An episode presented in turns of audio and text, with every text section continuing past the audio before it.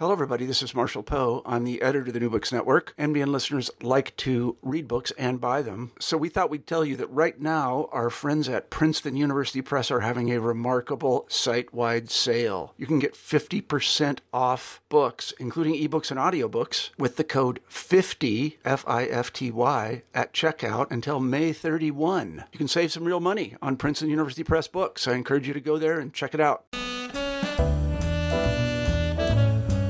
Everyone, and welcome back to New Books in Food, a podcast channel on the New Books Network.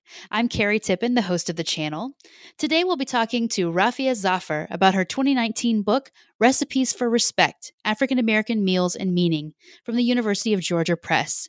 It's part of the Southern Foodways Alliance Studies in Culture, People, and Place series. Rafia Zafar is professor of English, African and African American Studies, and American Culture Studies at Washington University in St. Louis, Missouri.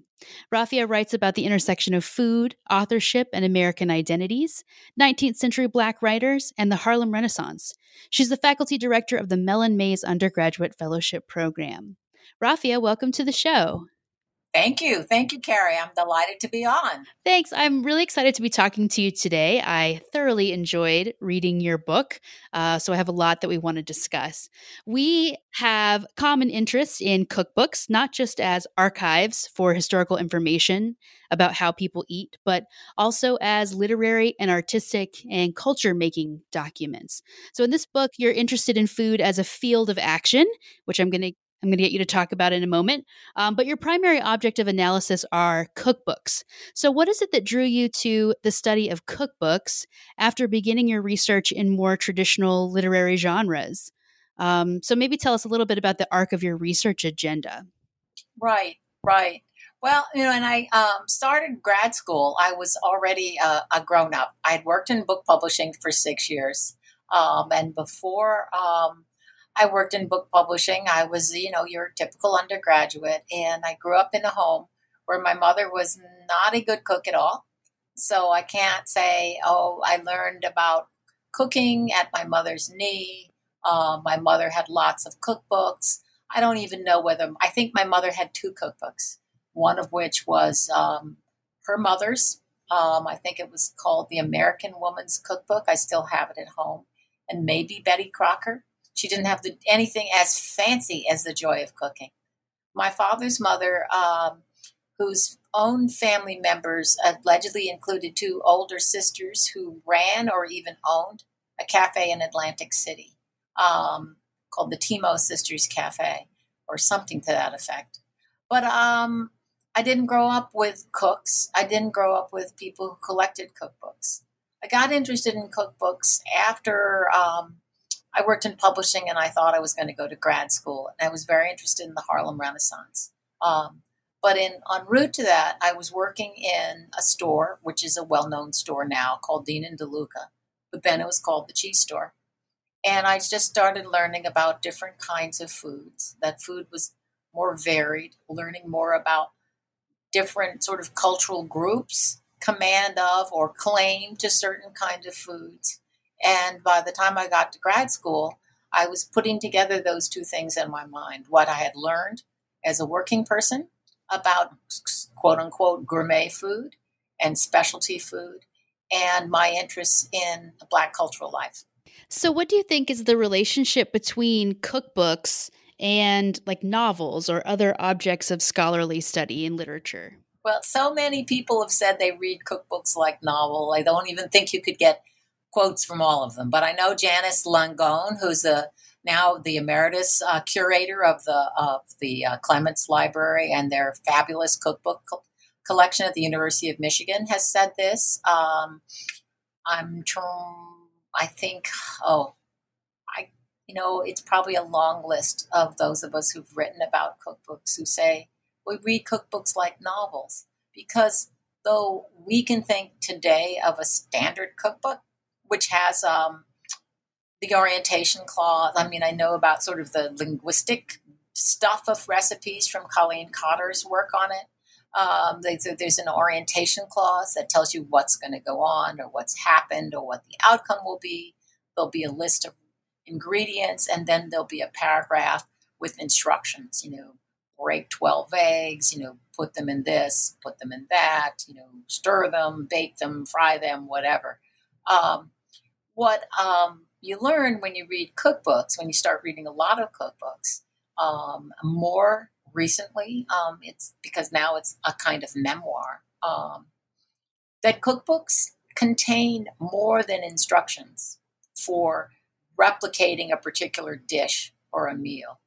And in my research um, as a grad student in 19th century African American texts, I found um, in my readings a couple of what I would call hospitality books that had recipes authored by Black men in the early part of the 19th century uh, by um, Robert Roberts and Tunis Campbell, and then later in the 19th century, works by um, uh, uh, Malinda Russell and um, Abby Fisher in the mid to late 19th century, and seeing that not all, but a lot of them have instructions. They have actually recipes, if not recipes for meals, but recipes for life, recipes for how one interacts with whites and or employers, recipes for how one becomes socially um, apt, recipes for how one can become an entrepreneur. So I got very interested in these these other kinds of um, recipes, the kind the narr- the narrational parts of cookbooks. I mean, today, I mean, one of the arguments, um, little arguments I make is that in some ways, 19th century or early 20th century works, like um, someone like uh, Rufus Estes um, or even Malinda Russell, who appended slave narratives or slave narratives of, of a relative to their cookbooks, are actually um, demonstrating that the cookbook with memoir goes back way beyond someone like Ruth Reichl or Alice B. Toklas or MFK Fisher. That this is a, a kind of a, a subgenre of what we would think of the straight up cookbook. And in fact, the Library of Congress changed its classification of cookbooks. I'm trying to remember 10 or 15 years ago, um, but they're now also considered a literary genre. Yeah, there's a that that all seems right to me. uh, let's talk a little bit about the idea of food as a field of action. That's the subtitle of your introduction and a key premise of the book. Uh, so maybe define for our listeners what you mean by that term uh, and how does it form the basis of the argument in the book. Yeah, the food. I mean, I was. I recommend highly reading um, the anthropologist Mary Douglas um, if you want to learn a lot about food and why people think about food or respond to food um, from a vantage point of an anthropologist who's thinking about what do we do with food that is as a field of action. And among other things she's written about food as taboo right? What you can eat what you can't eat what's good to eat why eschewing or um, wanting certain kinds of food tells people what group you belong to, and also how withholding food from people is a way of eh, you know inscribing a boundary. And we see this very very clearly this the idea of food is a, a field of action um, over um, we see it in lunch counters. The lunch counters i write about anne moody's coming of age in mississippi and Anne Moody's is the iconic face we see in so many U.S. history books as she's sitting there on the, at the counter of a, a Woolworth um, after having, with her friends, politely requesting that they be served and having all sorts of food and insults and worse dumped on her, being physically attacked for something as simple as just asking for, you know, a grilled cheese sandwich and a Coke. So it's food is a field of action then. Or we can say Woolworth's diner food is a field of action in that some people want to keep it from other people. So the food itself becomes a marker in this case of of citizenship. And a number of people have written about it. Mark Weiner has written a nice article about it, how essentially the denial of Coca Cola, right, which is a, a real American um, symbol, right? We see the, the Coca Cola bottle, the Coca Cola bottle lettering in different alphabets, you know, whether it's um, English or whether it's in Arabic. It's a sign of the United States. So by denying African Americans the right to have a Coca Cola and a grilled cheese sandwich is white supremacists saying, you do not deserve to be Americans. We're not going to let you become Americans or function as Americans. And one easy way to do that is to deny you something that supposedly anyone in the United States can have. Yeah, so as the, food itself is kind of a field of action, then the cookbook too seems to be a place where subversive messages can be kind of put across. Um, so, what are some of the subversive messages that you talk about in the book? How are these cookbooks enacting resistance or um, offering recipes for respect? That's the title of the book. So, uh, what does that phrase mean to you? Well, a recipe for respect again to think back on the sort of the narrative portions of some of the te- think particularly of cookbooks but I, I, see it in other ways.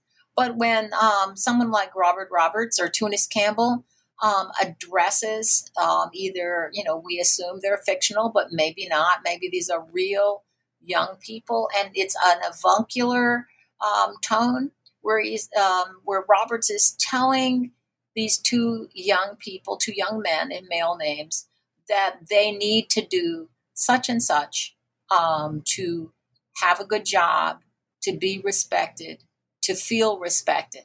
You know, what you can and can do when you're working in service. And then by following his um, injunctions, right, and his suggestions, this allows African Americans to secure employment um, steady employment and respectable employment, right? You're not doing more than ditch digging, right? If you think about it, there were very limited economic options, career options for African Americans until actually, when you think about it, pretty darn recently. So, a position where you were indoors, where you could be nicely dressed, um, not out there, you know, chopping cotton or digging ditches. This was um, a better job. Um, but there was a job that one could hold while also guarding one's self respect. And so these are sort of these, bet- not quite between the lines, but they're almost prefaces to the recipes or the instructions for running a household that Roberts offers. So the book contains seven chapters, um, and they cover the earliest formally published African American authored hospitality books of the 1820s to Edna Lewis's uh, Taste of Country Cooking from the 1970s, um, and a lot of other things in between. Uh, each chapter examines a set of related texts that are in conversation with one another and with the historical moment of their publication. So the, the first chapter uh, I found surprising, I think, for uncovering those earliest um, recipe or manuals with recipes were published by men and before the Civil War, and that's kind of surprising, I think, to to probably a lot of people. Um, so maybe describe those hospitality books. You've mentioned them a little bit already, but what's in them? Who's the audience, and what kind of makes them special um, apart from cookbooks that we might expect?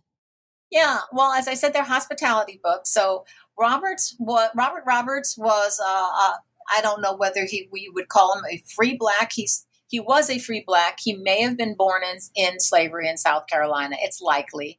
Tunis Campbell was born free in New Jersey. Um, Roberts' book came in the, out in the 1820s. Uh, um, Campbell's in the 1840s.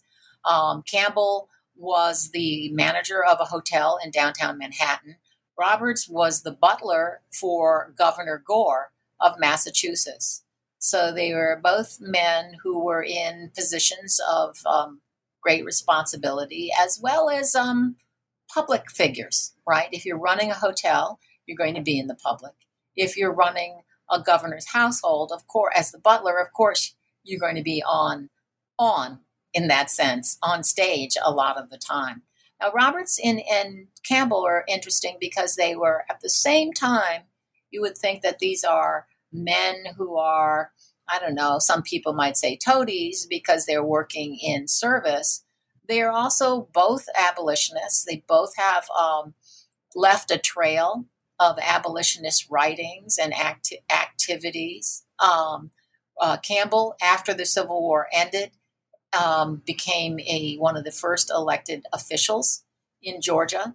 So these are men, and I think this is true of women as well in the 19th century. People of African descent is one of the the strategies, and I guess one of the um, the qualities that one needed was to be able to toggle back and forth between being sort of this consummate, um, I don't know, person of all trades for in a white establishment, as well as someone who was proud of who they were and someone who was advocating for the rights of their fellow African Americans. And the two of them did both things quite well. Um, what's interesting is that they both were men, yeah. And I think part of that has to do with uh, the differing rates of literacy, as um, a man would be more likely, and this is true with whites, than um, women to be literate, as well as um, just the difference between what that we you know they used to call this the sort of the spheres, the gender spheres in the 19th century, where men were seen as the people who would engage in the public sphere, and women's sphere was the private one. Um, so that might be one of the reasons we see these earliest books written by men.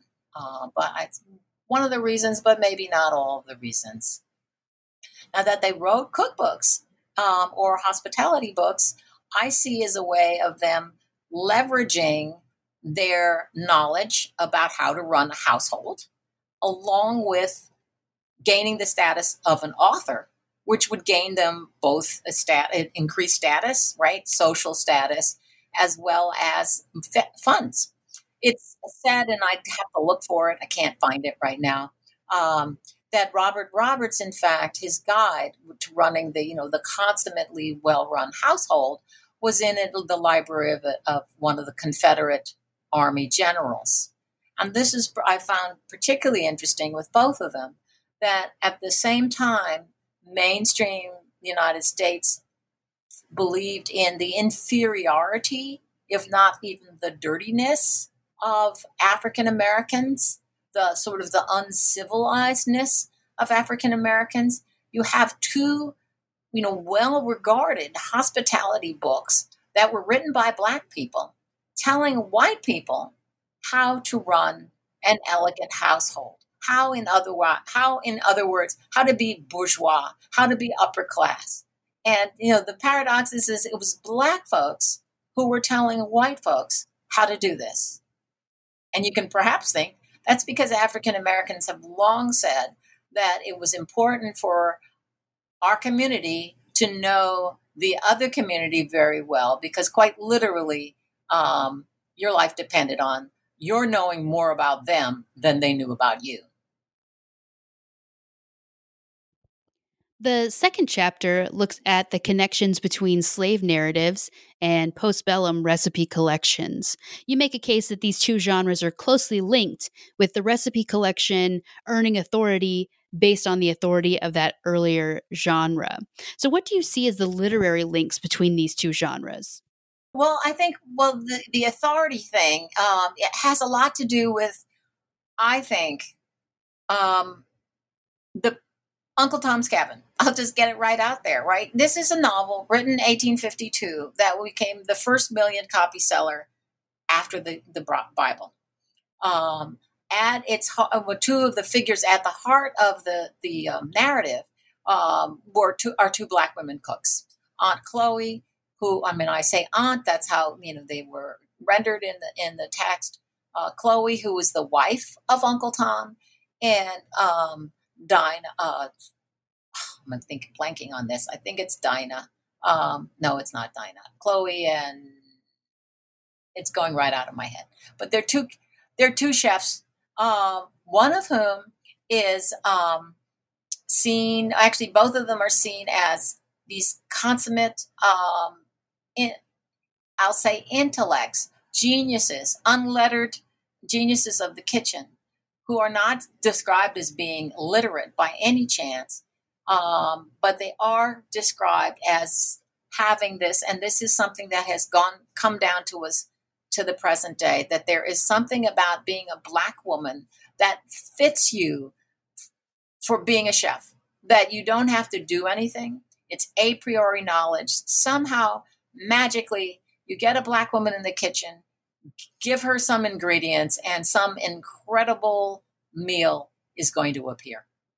This you see in Uncle Tom's Cabin with these two chefs. In fact, Chloe even says at one point, jokingly, jokingly, to the her white putative owner, it's like, well, get out of, you know, she sort of shoos her out of the kitchen and says, well, just look at my hands. Look at your hands. They're so delicate and white.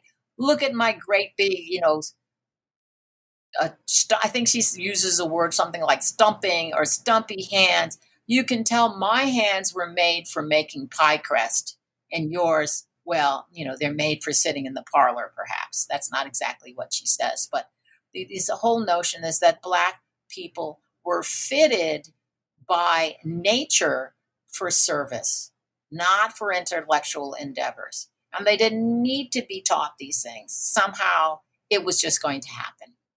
So with Uncle Tom's Cabin, um, very for, and then be, became, as I said, a million copy seller. You had many of the Southern apologists for slavery writing their own kind of contra novels, again, with this image of an African American woman slave creating these amazing things in the kitchen.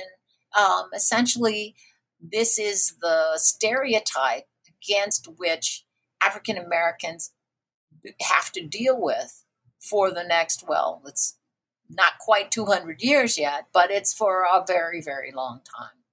So I'm interested, um, I got very interested in looking at these slave narratives, for example, um, the, the ones that preface cookbooks because they're a way essentially of saying, I really know how to cook. Because we know, you know, because the, the reader of the, the author of the text knows the reader that you know, your mainstream white American reader already associates African Americans with being culinary geniuses. So by putting that at the front of the book, they're kind of underscoring it, saying, "Oh yeah, this person, yeah, this person was a slave, or their family were slaves." they'll know how to cook.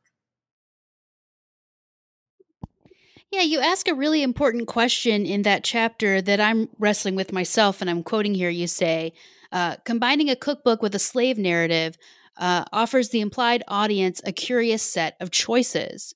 Does one read to learn how to make ginger snaps, or does one read to learn of injustice overcome and a bright future ahead of darkness? Can one book do both? Um, so, talk a little bit more about the significance of that question and if you have um, an answer for it, maybe. Well, I don't know whether I have an answer for it. Uh, I mean, because this is all speculative, right? I wish I could go back and interview these some of these writers, but I think it's, I think it's not, um, not um, a mistake that African Americans saw entrepreneurship as a way up.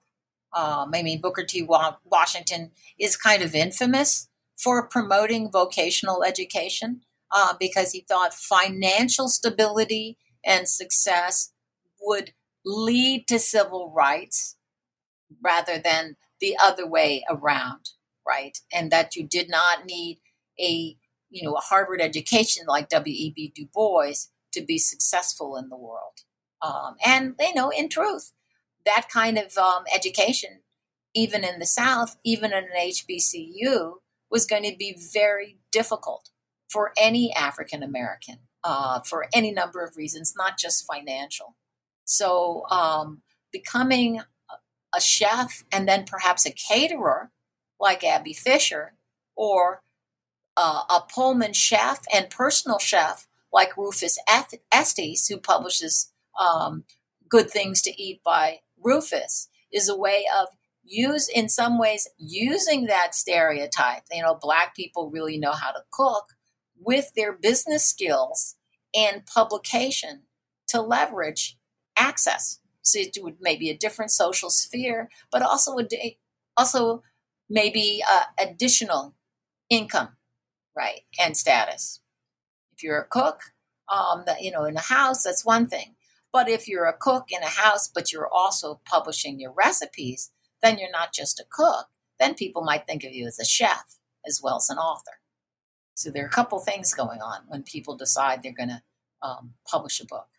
Um, publishing books um, was not quite the same way. Also, people published books with printers. This was true with whites as well as blacks.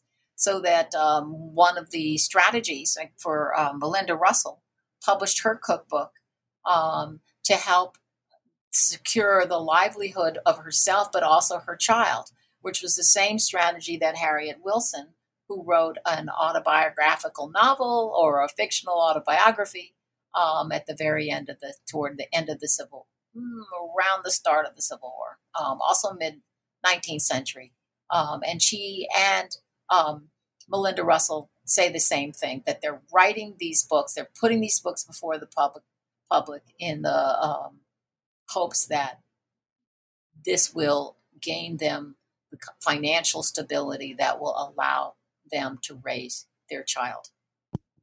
Yeah, so in the the next chapter, you focus on George Washington Carver, uh, not just as a figure in food science, which is how I think most people think of him, uh, but as a person who cooked for a living and as a writer of recipes. Um, so, where are those recipes being published? Who is the audience for those?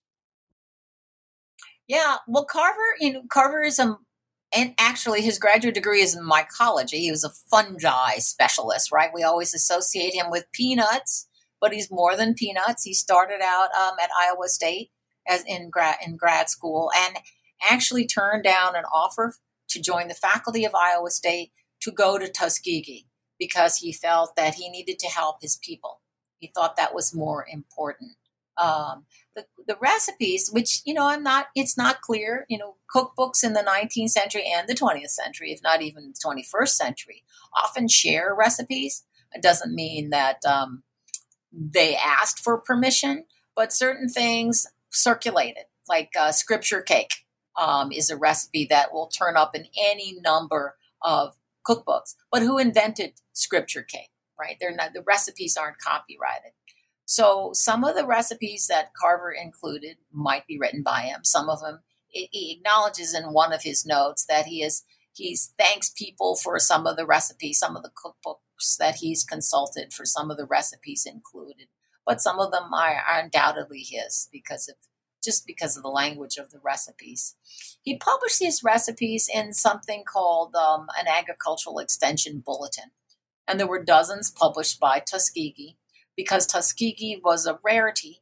It was a not a white land grant institution, a historically white institution, but it was a, a historically black institution that was through Booker T. Washington's uh, sort of, I'd say, political genius, um, had an extension school assigned to it. So Carver believed um, in, like Booker T. Washington, in self sufficiency and self pride. Um, and so they, saw the bulletins as a way to help secure the livelihood of the African American farmer. But he was not only interested in telling people how to hill sweet potatoes, but also how to make them, how to make dishes with them, and not just simple dishes, but also variety of meals. He also was a, a big believer in people always having a what we, we call now a kitchen garden, um, so that he discouraged people, whether they were sharecroppers or small farmers, from planting edge to edge in cotton um, or tobacco, but always reserving some part of their um, their holdings, even if they were rented, for um, collards, corn, maybe some chickens, so that people could be self sufficient and not rely on the company store.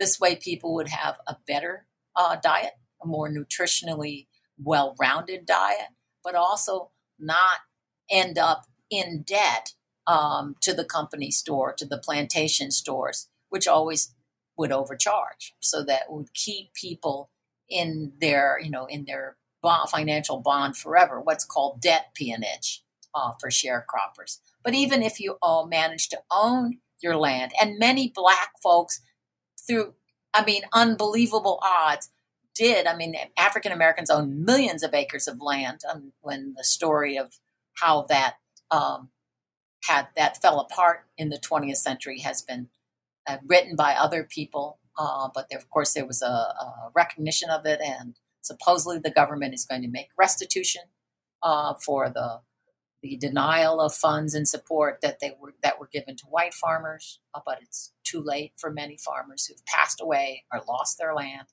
Um, but he wanted to make the life of the African American farmer better, and this was one of the ways he did it. Yeah, so it seems like those those don't just include recipes for how to use ingredients, but recipes uh, for for respect. Will you say a little bit more about some of those instructions? Yeah, well, I, one of the things he said I thought that was really, um, I found it moving, is that he thought that flowers, you know, and this made me think of Alice Walker's essay in Search of Our Mother's Gardens. Um, he thought that flowers could be as um, as much of a tonic as medicine, and so he urged people to to grow flowers as well. Um, he urged people not just to say make a, a slice of like a sliced tomato salad or tomato, tomato soup. But at one point, he says tomatoes as a crop come in such varieties, you can use them as decorations. Um, so he thought um, not just about feeding people, um, feeding people literally, but he thought about feeding people's souls.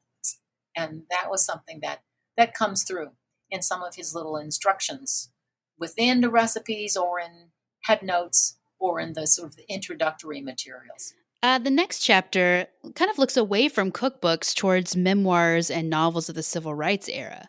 Uh, so, novels from uh, Anne Moody, Alice Walker, Ernest Gaines. What's the place of those non cookbooks uh, alongside these other chapters with more traditional recipe texts? Yeah, well, this is, you know, they are in some ways another way that, you know, one of the things I thought about with it with the book was I'm looking I wanted to look at different ways that food was a field of action right so it can literally be a field, a field of action in the sense that people are using their knowledge of food to gain social status and you know social mobility and civil rights right? By becoming someone recognized as an author you, you people will think differently of you right? By becoming um, someone whose books sell you'll have an additional income stream. So, you know, that's kind of one couple of ways that cookbooks function as a field of action. Writing about food or thinking about food is another way of thinking of food as a field of action. And with Moody, we've already talked about um, the lunch counters, right? The denial, the you know, the rejection of people of shared foods uh, with the dining, like something like a, a dining counter at Woolworth. But in, say, Ernest Gaines, it's uh, a elderly white woman um, decision to share um, this basket of neatly wrapped sandwiches to a gathering of people who are both white and black in Louisiana in a period of, you know, of, well, we'll say so-called desegregation, right? Because there's an there's a, a pair of football heroes, one white and one black, who are you know part of this large cast of characters. But it's, generally, it's quite obvious when you read the text that the the racial status quo is still very much um, in um, effect. So when this oh, oh this when this woman uh, Miss Merle brings around her baskets and she gives sandwiches to everyone, that's an example of food being a field of action, right? If um, Douglass talks about um, food being um, one. She talks about the denial of food being a ruthless something to the effect of a ruthless twist of hospitality.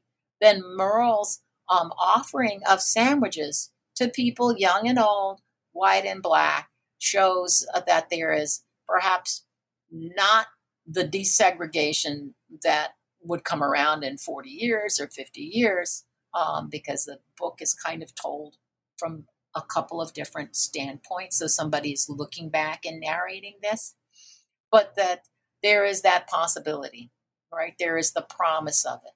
There is movement toward that.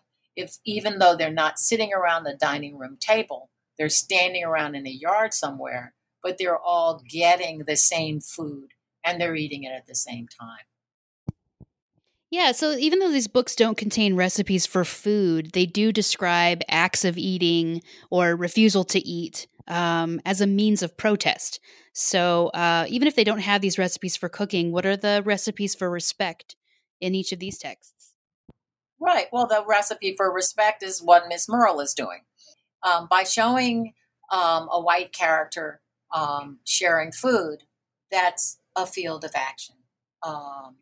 In um, in um, Alice Walker's Meridian, another novel I write about, you see uh, a group, an interracial group of civil rights workers, again during the height of the civil rights movement in Mississippi. One of the, the workers is an African American man. He marries a white Jewish woman, and with another friend, an African American man, they go to a greasy spoon and they celebrate being served there, even though the food is horrible. So it's like, yay, we got we we we went to the Moonflower and we got served. Except that there were white supremacists watching them. And so they're breaking two taboos. There's both the interracial taboo, um, the gender one, right? Miscegenation. So you have a black man with a white woman, and then you have black people eating with white people. So there's a double taboo that's being broken there.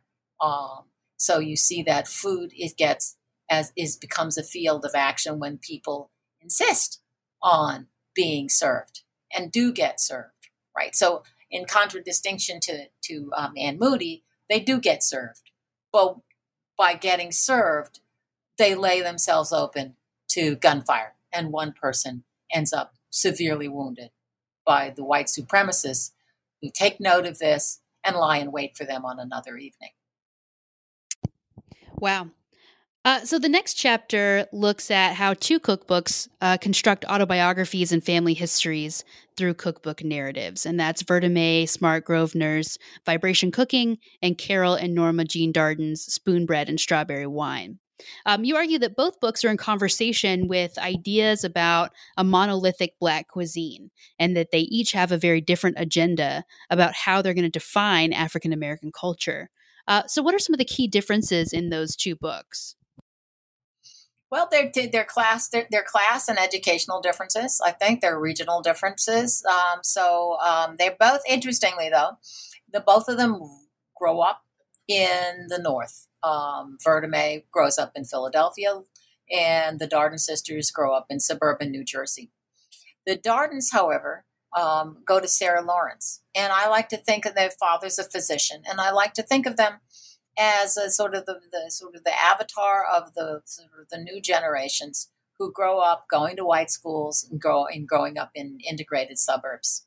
Vertamae's family is working class and more um, noticeably Southern, or Geechee, as she says, the travel notes of, of a Geechee girl are the subtitle, is the subtitle of her book. And she was, rather than going off as um, the Dardens did to college, an, an elite, historically white college at 18, she instead as following has been following sort of the bebop movement um, and goes to Paris.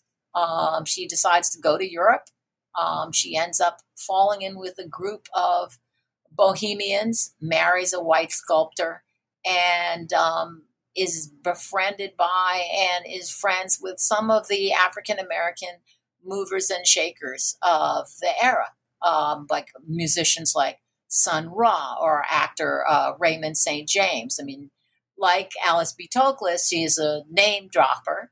Um, and they both will name uh, Toklas and uh, Grosvenor, Smart Grosvenor, name many of their recipes after the folks that they have come in contact with. Um, so, you know, Toklas will refer to eggs, um, Francis Picabia, and um, then um, Vertamae has the Raymond St. Jacques pancakes, which I recommend highly, by the way. I would make them in grad school. I think they are light and delicate. Uh, but um, she also was more um, oh, um, overtly centered on herself and and not in a bad way, but as someone who is a contemporary activist, whether she's an arts activist or a civil rights activist, and the Dardens were going back in time. Right? They were I don't can't remember whether it was at a party or is at college, and they were where it said, "Oh, people, your family is so interesting. They must have a lot of old recipes," and they end up going to the South and very carefully recording these conversations and exchanges they had with family and family friends, and then recording the recipes very precisely.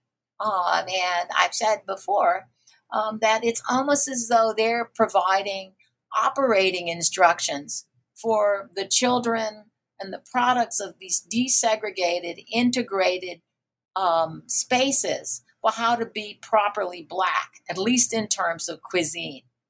So they, um, like one point of difference is the way they uh, both both cookbooks offer um, recipes for Hoppin' John, which is seen as a signature New Year's Day dish.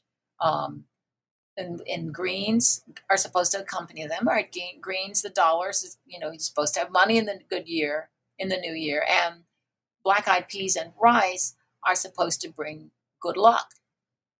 Now, when the Dardens give you the recipe, it's very precise. They tell you how much water to use and how many beans and how to cook the beans and what kind of spices and how to fluff the rice and the peas to, together. And Vertamae's recipe is basically four lines like cook peas, cook rice, mix together, voila, um, and season to taste. So she's assuming a certain um, expertise on the part of the, her readers as opposed to the Dardens. But more importantly, she goes on to say, you know, Black people have been making this dish for so many years. I think it's a new day, right? This is the late 60s. She's writing this after the 60s, after the Black Power movement, after the, you know, the apogee of the civil rights movement, as we're moving into Black Power, and says, and so we're not going to do that anymore. You know, we're going to do some, I'm going to do something new on New Year's Day. And that kind of, that recipe, those two approaches to the recipe, I think sum up this sort of the uh, I think the ideological differences between the two cookbooks. Yeah, agreed. That example was really powerful. Um, yeah. So in the next chapter, when you talk about uh, Edna Lewis, you call it elegy or Sankofa. And I, I, saw in that chapter again the mark of a literary scholar. Um, so, what does it mean to compare a recipe collection to that poetic form of the elegy? Uh, and what's the difference between elegy and Sankofa? Well, let's just start by definitions. Rough definition of elegy. Elegies were originally poems written generally by men, right? Because male poets were the ones getting published, who wrote to commemorate the death or the loss of a, of a friend, generally a male friend. Okay. Um, so this was a genre of poems. Um, Sankofa is not a literary genre.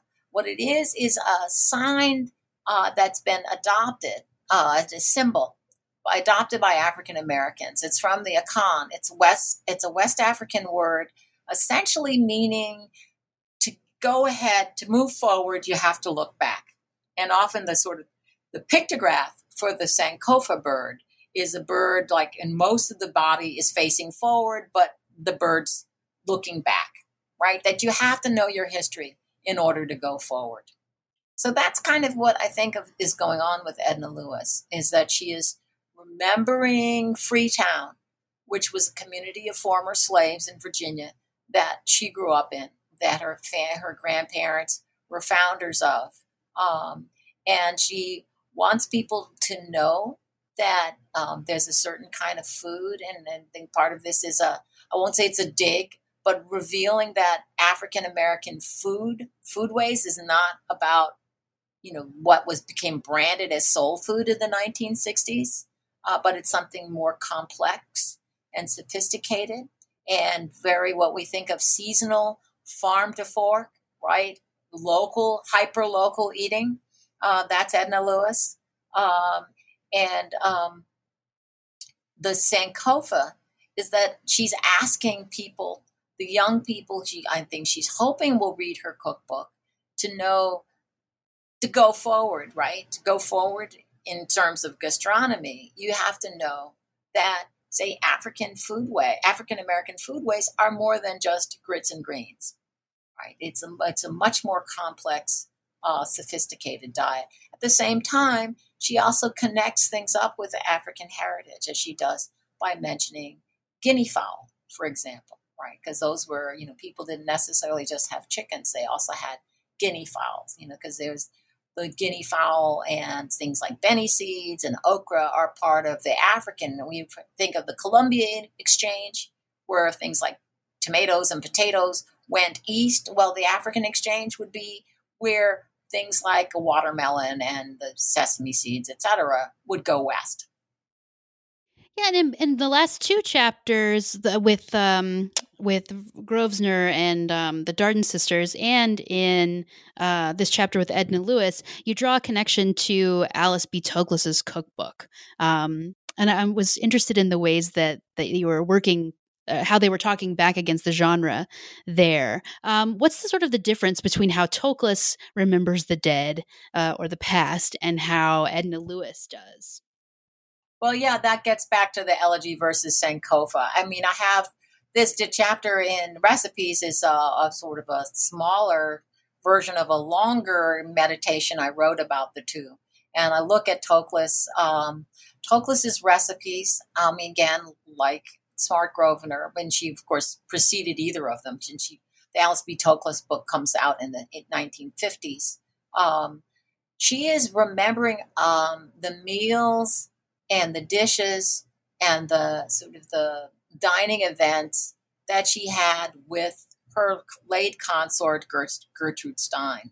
So it's an elegy in the sense that she is trying to remember and celebrate and memorialize a lost mate, an individual, and even a lost way of life. Because there was the life before the Second World War, and then there's the life after the Second World War. Of course, and Toklas and Stein both being Jews, you know, that's quite a difference, right? Um, even though they hid, they were hidden in plain sight very successfully in the French countryside. Um, Lewis is different because she is, the Sankofa is not saying this is in the past and will ever, so it will ever be. It's something that must be remembered so you can go forward right? When Toklas ends um, the Alice B. Toklas cookbook, it's you know it's on a dreary day, and she's remembering the past, and you know like you really have a sense of an ending, right? To use that phrase, that that that this that things are are gone, that they're not going to come back. Lewis is writing her cookbook to bring things back, to let people know that there's this certain kind of cuisine and celebration of rural life, of community, and that people can recapture it. Yeah, so your your final chapter is about Arturo Schomburg's unfinished cookbook, something that only exists in the archive. Um, so tell us a little bit about what that looks like. Where is it? What does what's in it? What is it like? Oh, I. I've been fascinated with that for a long time. Um, Doris Witt and uh, David Lupton's um, appendix to Doris's um, Black Hunger book first alerted me to that. In fact, it's a helpful um, start for people who are interested in seeing what Black cookbooks have been out there, um, particularly before, say, 1950. Um, and I thought, well, it's never been published. What is it? So I went to uh, I at the time was not in New York. So I wrote the Schomburg and I asked them, you know, the old fashioned way before email, can you, could I get a copy? How, you know, how many pages is it? And um, long story short, I got a copy of the typescript. Um, it's a number of pages um, of lists of recipes, um, you know, for calves' brains, for ice cream, for fried chicken, for, you know, uh, beef stew um, as well as a few pages of basically it's part memoir because he remember he recalls meals and dining events and just reflections on who was a chef, who should be remembered. He mentions some names, but puzzlingly doesn't mention others. Um, so though I can read it now, and you can read it now, go to the library and say, "Oh, this is fascinating. He's talking about early black chefs, but he doesn't seem to know who Hercules is, who's George Washington's now famous chef, or James Hemings, who was um, a very, very well known chef in his time, also, and the brother, of course, to Jefferson's. Um, I don't know. One always stumbles. What do we call Sally Hemings? A consort? A concubine? It's really not clear how very complicated that.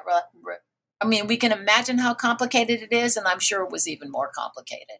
But he was her older brother, um, and he was employed as a slave um, to Jefferson. And when they all went to France, when he was uh, doing his diplomatic thing, um, he was trained in the best kitchens in Paris, became fluent in French. He was, spoke French and English, and came back to the United States with Jefferson. He said he wanted his freedom. Jefferson said he could have it, but on one condition that he train another slave to take his place in the kitchen. So another Hemings sibling, a young uh, younger brother, was trained to take over, and James was manumitted. But he never cooked in the White House, um, and he actually died in his 30s, rather tragically, and it's not quite clear what happened to him, but he died. Um, and finding out um, what exactly was the trajectory of a chef like Hercules. Um, there's some really good stuff in uh, Erica Dunbar um, Armstrong's uh, Oni Judge book. Um, how do we how do we write the biography of people who did not leave texts behind? Hemings left maybe two or three sheets of paper, an inventory and a recipe. I think you can even see them on the Monticello website. Hercules, we don't have anything written. And it's there's, you know, you can think of that. I think it's Augustus Jackson, um, who worked in the Madison White House and is sometimes credited for in, inventing ice cream, though ice cream was invented before him. But he popularized a, a better way of making it and even had a confectionery store at one point. Um, George Crum, again, was said to be the Saratoga Springs chef who invented the potato chip.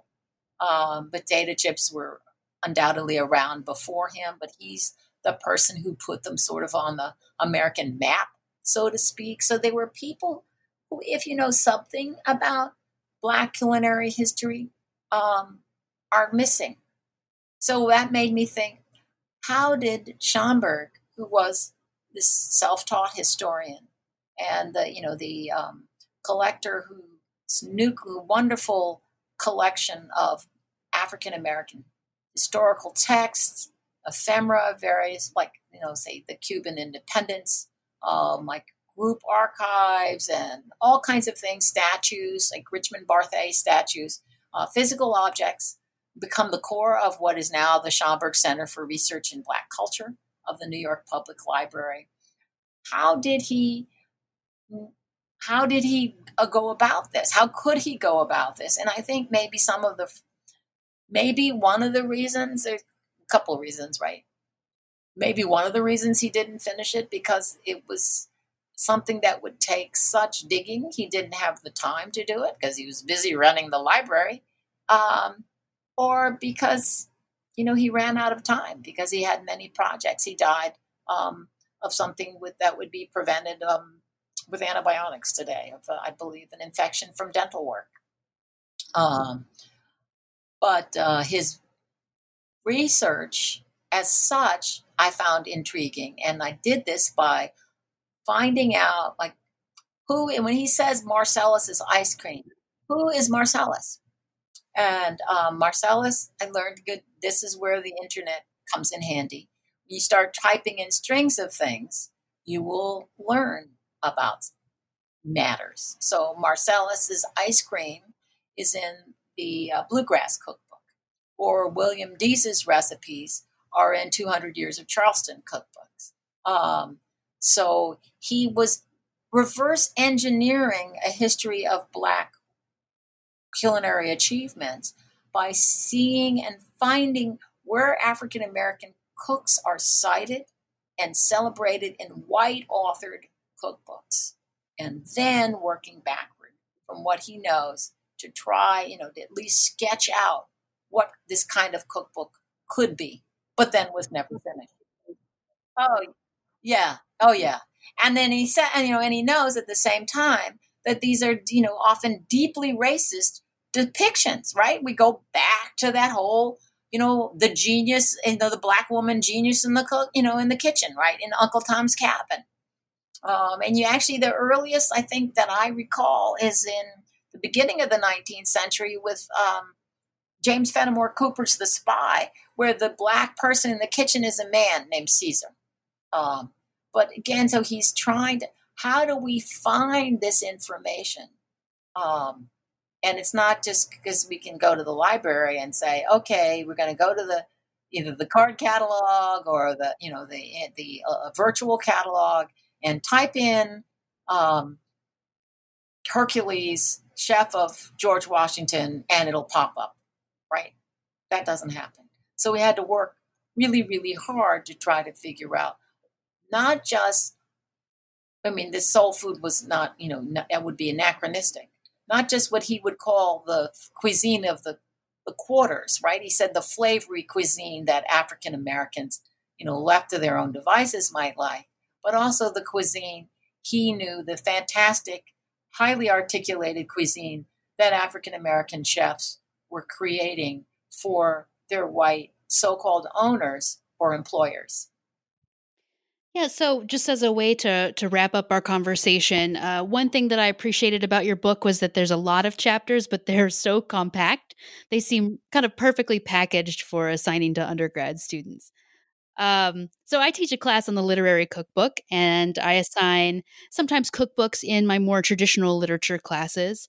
Um, is this material that you regularly get to teach? And how do you kind of how do you prepare students to read cookbooks when most of them really haven't had a lot of exposure to them maybe yeah well i i give them you know secondary source readings right so you know i hopefully my my some of my chapters uh, which i tried to make actually i was working on making it lean and mean this book so i'm, I'm tickled that, that that it's been recognized as such um, i don't necessarily teach a lot of cookbooks but I teach food and liter- uh, food and American literature classes. So I might teach a cookbook like Vertamae Smart Grosvenor's uh, Vibration Cooking because it's both a cookbook, very obviously a cookbook and a memoir.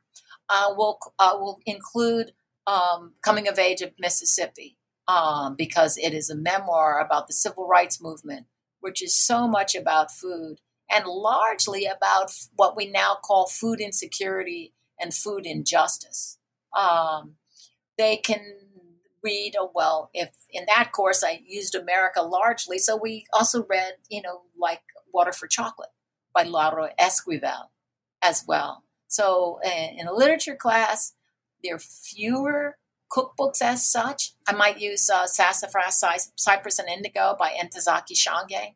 And there are always new books like uh, Monique Truong's um, book that's a reimagining, the Book of Salt, it's called, a reimagining of the stereotyped quote unquote Chinese chef that Toklas refers to in her cookbook, right? He's actually Vietnamese, but she's constantly referring to him as Chinese, um, right? This sort of flattening, like this sort of Asian.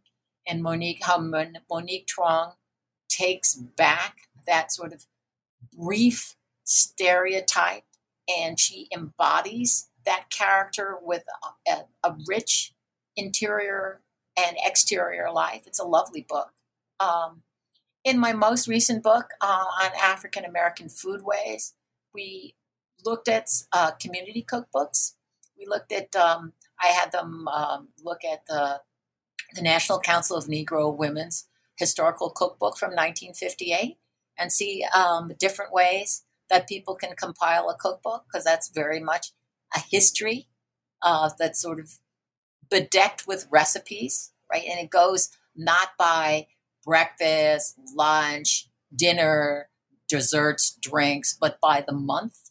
So that January, of course, will start out with Hoppin' John, but other months might celebrate somebody's birthday, right? February, you could have something um, to say about Frederick, Douglass because February 14th is the day he celebrates celebrated his birthday.